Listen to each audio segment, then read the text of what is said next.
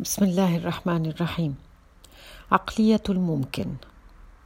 المشكلة ليست في المستحيل الذي نتمناه ولكن في الممكن الذي ضيعناه.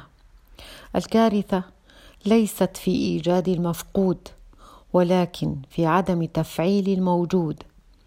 عقلية الممكن تعني أن تبدأ الآن وفي نفس المكان. عقلية الممكن تعني فاتقوا الله ما استطعتم. عقلية الممكن تعني للفتية الفتية الذين آمنوا بربهم أن الممكن هو الكهف ولصاحب الجنتين أن الممكن هو الحوار ولموسى عليه السلام أن الممكن هو رحلة مجمع البحرين ولذي القرنين أن الممكن هو أن قال ما مكني فيه ربي خير فأعينوني بقوة بقوة. عقلية الممكن تقول لنا إن لم تستطع أن تقوم بأشياء عظيمة فلتقم بالمتاح الممكن ولكن بصورة عظيمة. أن تنحي غصن شوك عن الطريق فيشكر الله لك هذا الفعل فيدخلك الجنة هي عقلية الممكن.